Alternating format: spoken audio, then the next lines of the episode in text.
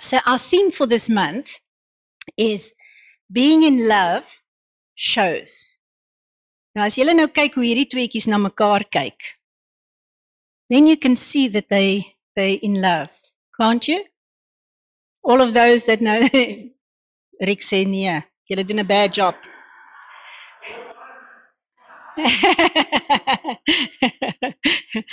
the first time when we came into church, he said to me, Can't I move my chair? so that's what it means to be in love. And you can see it. You see, it shows. When, you, when people are in love, you can see it in the way they look at each other, in their faces, the way they treat each other, and all of that. So my message this morning is the subtitle is The Most Important Thing. We're talking about being in love, shows, but the most important thing, what is that?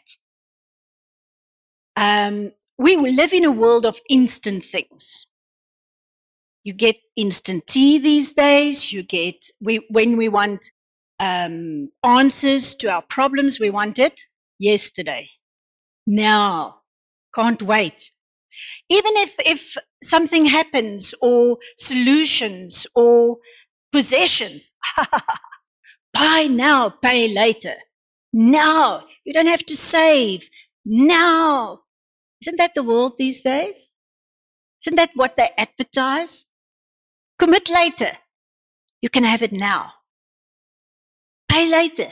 You can have it now. And that's the world that we live in and even if we do a little, have a little bit of time, we've just become so impatient that we just don't want to wait. And just try and stand in a queue. As I drove down the other day in, in School Street, there was a, a car in front, there where Goldtech is. And this poor car was struggling and, and they were pushing this car. Two or three guys were, was, were pushing this car. And I was about the third car behind them. And there came a red, I don't know what it was, car from on the other side of the road, just past us, because he couldn't wait for a second, just for them to get the car out of the road. And that is what we see these days. And that is many times what we do as well. We get impatient with things. So if we can look at a quick or a short phrase this morning, um, Jesus summarizes his coming to earth in the following verses. Matthew, Matthew 5, verse 17. And this is the Amplified that I'm reading. Do not think that I came to do away with or undo the law of Moses or the writing of the prophets. I did not come to destroy, but to fulfill. So if you want to know why Jesus came to earth and you want the short version of that, this is the scripture. Not to do away with the law, but to fulfill the law. To give us life, what the law couldn't do. So let me give you a bit of background. Jesus grew up in a Jewish family, we all know that.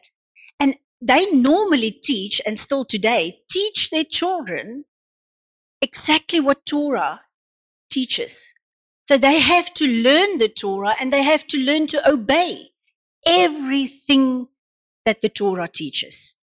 There are about um, 613, yes, 613 laws. And they try and keep all of those laws. That's how they grew up. So as Jesus grew up, of course, he knew the scriptures. He later became a rabbi and he had his own followers. So there were people that followed him, that stayed with him, that learned from him, and he again taught them the scriptures.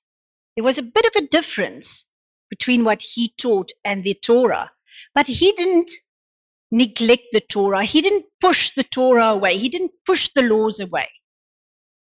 He came to fulfill it. So when Moses first received the Ten Commandments, that was a short version of the 613 laws. in the Bible. And then I can ask you this morning what is the most important thing in the Bible?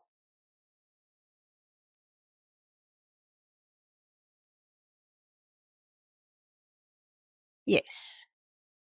You see, the Pharisees also asked that. They knew about the 613. They kn- knew that Jesus was brought up in those. So they tried to come with a trick question, this particular man, and he said, So tell me what is the most important. Let's read that. Matthew 22 34 to 40. Now, when the Pharisees heard that he had silenced the Sadducees, they gathered together. One of them, a lawyer, an expert in the law, asked Jesus a question to test him Teacher, which is the greatest commandment in the law? And Jesus replied to him, You shall love the Lord your God with all your heart, and with all your soul, and with all your mind. This is the first and greatest commandment. The second is like it. You shall love your neighbor as yourself. That is unselfishly seek the best or higher good for others, the Amplified says. The whole law and the writings of the prophets depend on these two commands. In other words, if we want to take the Bible and sum it up in two points, this is it. This is how earth started. God created the earth because of his love. Jesus came because of God's love. Everything was because of the love. And God says, Love me. Love your neighbor. Let my love flow through you. You see, as the Pharisees tried to catch Jesus out, he knew this. So what did he do? He actually quoted scripture for them. In Deuteronomy 6, verse 4 to 5, it says, Hear, O Israel, the Lord is our God. The Lord is the one, the only God. You shall love the Lord your God with all your heart and mind, and with all your soul, and with all your strength, your entire being. That is the scripture that Jesus quoted. So they couldn't do anything to him. But then he added Leviticus. You see, he didn't just quote one, he added another one, and that's Leviticus 19:18.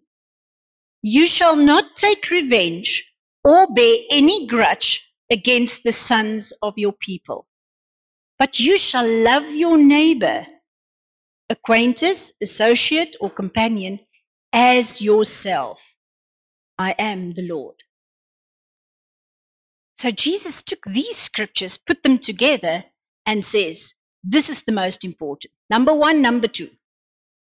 This is the most important thing. And he took the Torah, he took scripture from what they, the scripture that they knew, that, that they were familiar with. Um, and then he said, These two is the foundation of everything. This fulfills, this sums up the whole message of the Bible. But for the Jews, love was more than just a feeling. They understood that Jesus wasn't saying, oh, just feel good and smile and put up with someone and think that's love. For them, love was a very, very practical thing. It was doing. In other words, there had to be fruit if you say you love someone.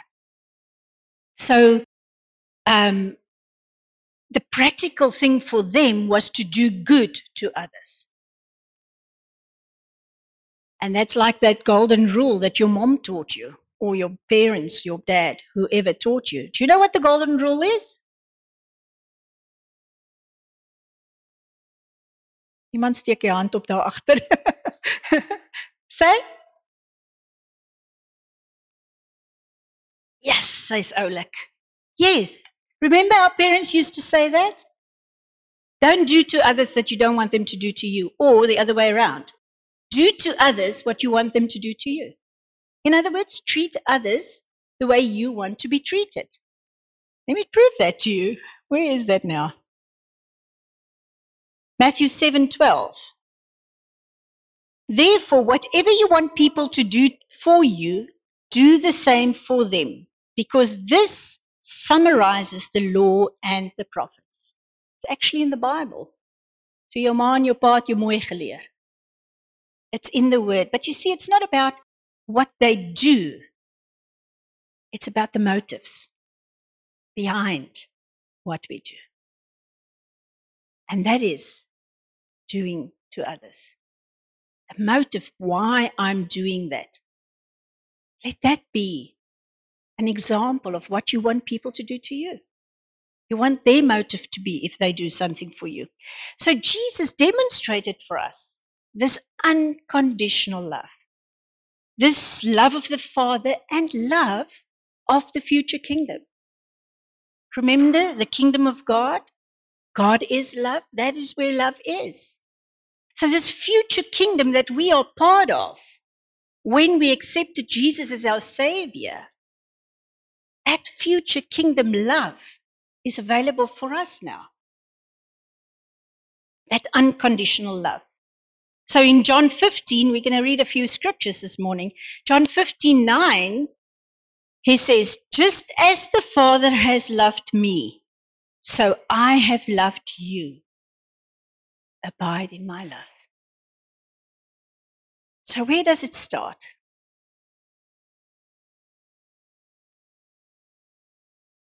Definitely not in Hollywood.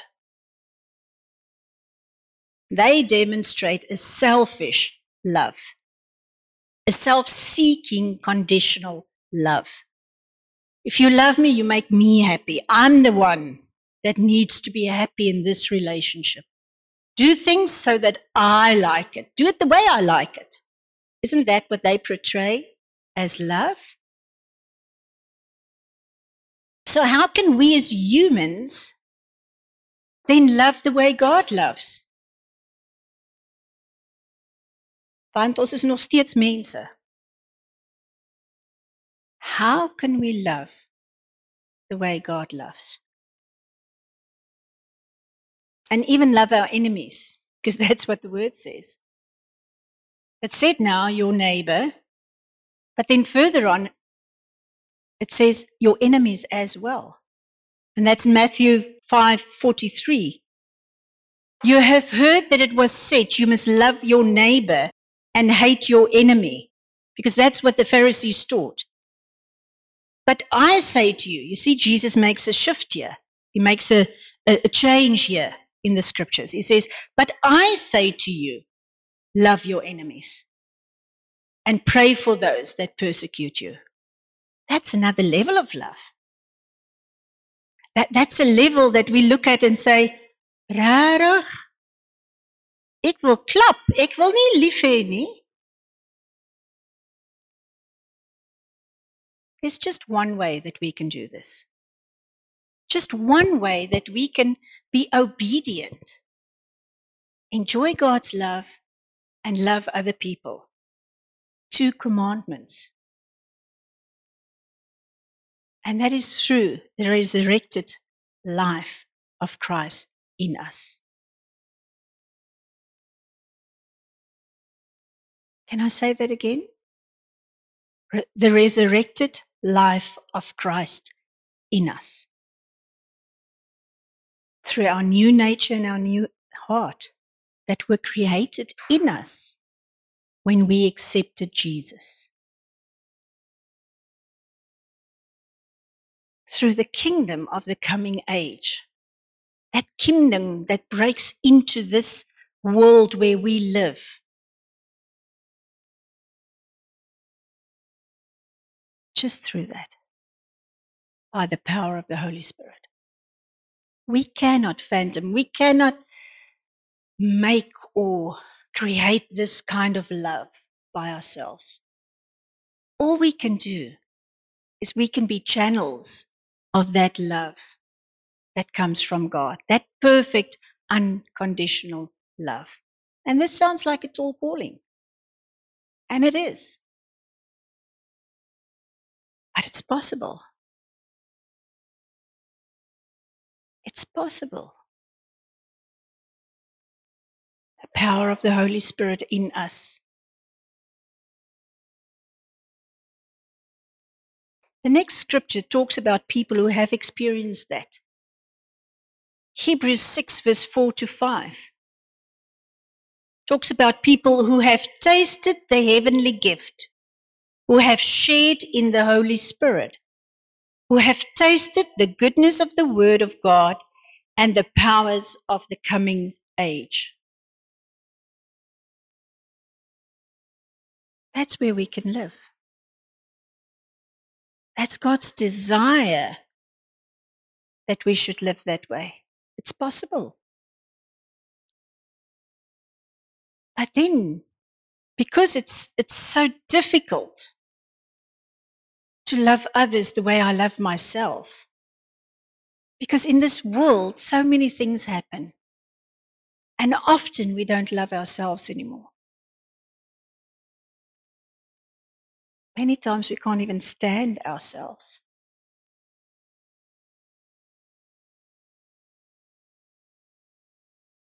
That could be because of various reasons. Maybe the example that we had. Maybe abuse in our lives, whether verbally or so, um, emotionally or physically. Maybe neglect. Maybe I feel I'm not good enough because I know how much sin there is still in my life or how much I still choose the wrong thing. We disqualify ourselves when we look at ourselves in the mirror. Maybe something that someone said when we were younger or small. Many reasons. But today there are so many people that don't love themselves. It's either we don't love ourselves or it goes totally overboard and no one else matters, just me, me and I. Raak ons humanisties. And if we look at things that people post, you can see it's either this side or that side. But God wants us to love ourselves. Not that we're better than anyone else, but as soon as we discover what He sees when He looks at us, we can love ourselves because there's grace. So, how do we break this cycle or this lie? that we grew up with or circumstances or whatever, where people don't love themselves because of some of the reasons that I mentioned. First of all, we need healing, and Jesus can do that. And I was one of those. There was nothing about myself that I liked, never mind loved, because of emotional abuse when I was a young girl. But you know what? God healed me. And when I look in the mirror now, I like what I see.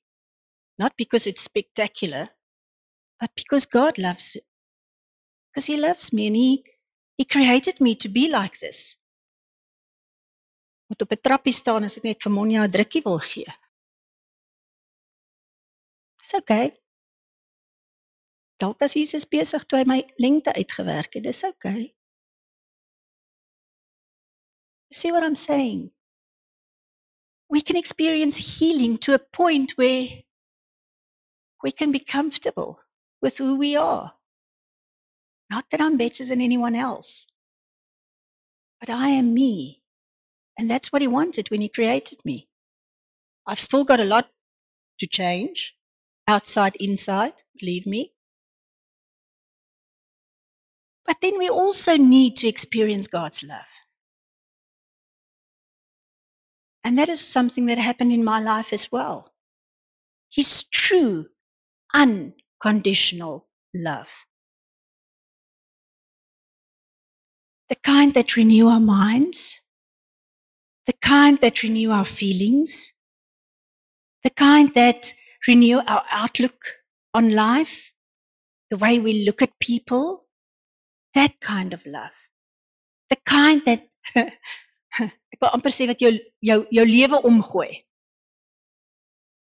That puts your life upside down. That kind of unconditional love.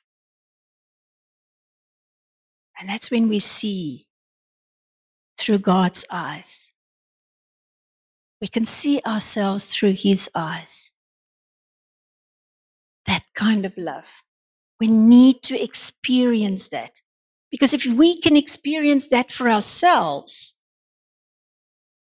we know God feels like that for the next person. That's how He feels about them.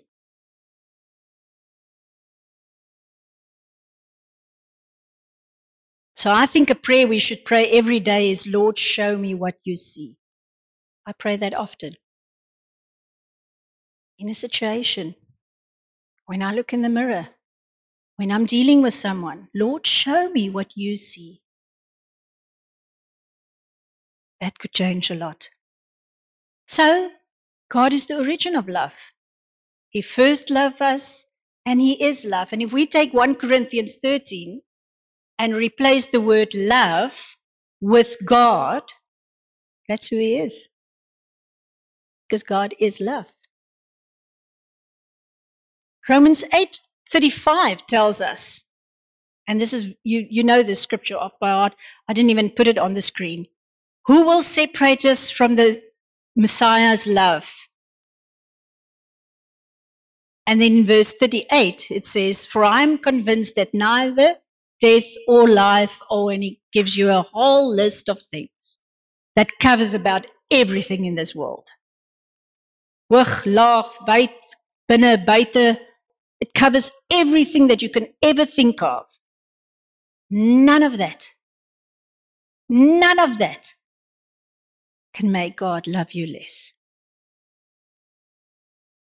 And then in John, Jesus says again, John 13, 34, I am giving you a new commandment. Now he changes the scene a little bit. He says, I am giving you a new commandment that you love one another just as I have loved you. You see, it's an, another dimension. First, he said, love people like you love yourself. Oh, oh, daai het 'n bietjie probleme. Now he says, but wait. Love people the way I love you. So we first need to discover God's love. Oh, second. I'm giving you a new commandment that you love one another just as I have loved you. So you too are to love one another. By this, everyone will know that you are my disciples. If you have love and unselfish concern for one another. That's the amplified version. How will they know we're different? By our love. Sometimes we think, "Ag, gaan hulle alweer oor liefde praat."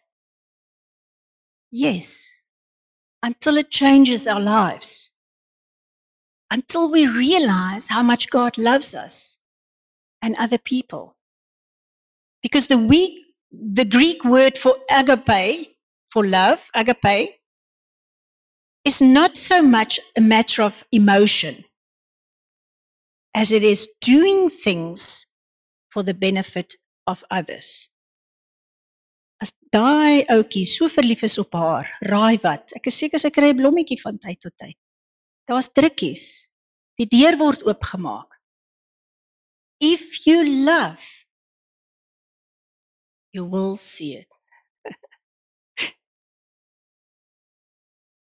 Having an unselfish concern for another and a willingness to seek the best for another. That is real love. That is agape. Nie net chills in jou rug af nie. But love being practical. Love means doing things for others, means putting them first. Not my way, not my will, but theirs. And vice versa. You see, we express our love for God by learning, learning to love one another. That's what He asks us to do. We're in a family, and you've heard people say you can't choose your family. You can choose your friends, but you can't choose your family.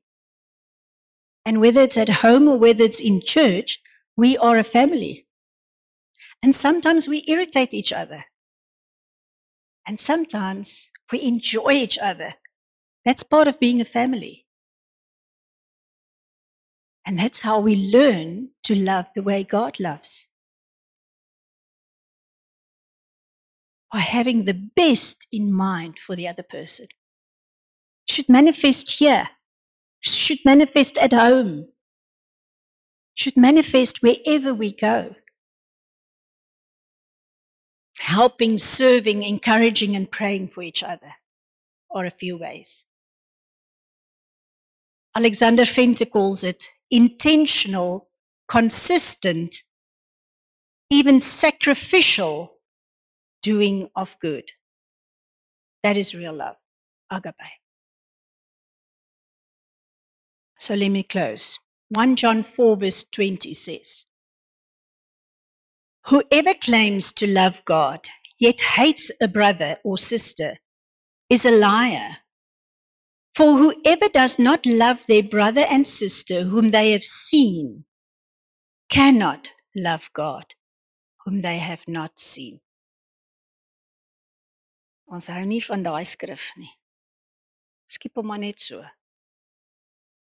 That's it's not nice hearing that.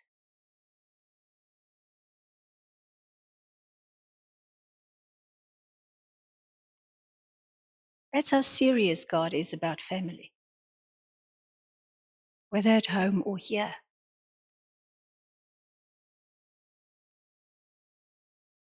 Serving, working together for the best of the other person. Even if it means praying day and night. That's one of the ways that we serve. That's one of the ways that we show our love for others. So, this is the love that fulfills all that God requires. From a place of loving the way God loves, that's our response to His love. Once we've discovered His love, that is our response. We allow that love to flow through us, and we love others that way. From a new heart, a new covenant, and through the Holy Spirit in us. We also know the word says that if you don't have love and you've got all the other things, you're just making a noise. If whatever you do is not grounded in love, in caring for the other person, it's just a noise. So, how can you and I say we love God if we don't care for each other, if we don't love each other? Being in love shows. If we've discovered God's love, if we love God, that will overflow in our lives. That will make a difference that we look at each other. That will make a difference how we treat each other. And I don't care where you come from. I don't care what your color is. I don't care what your gender is. I don't care what your status in life is. We should love each other as God loved us.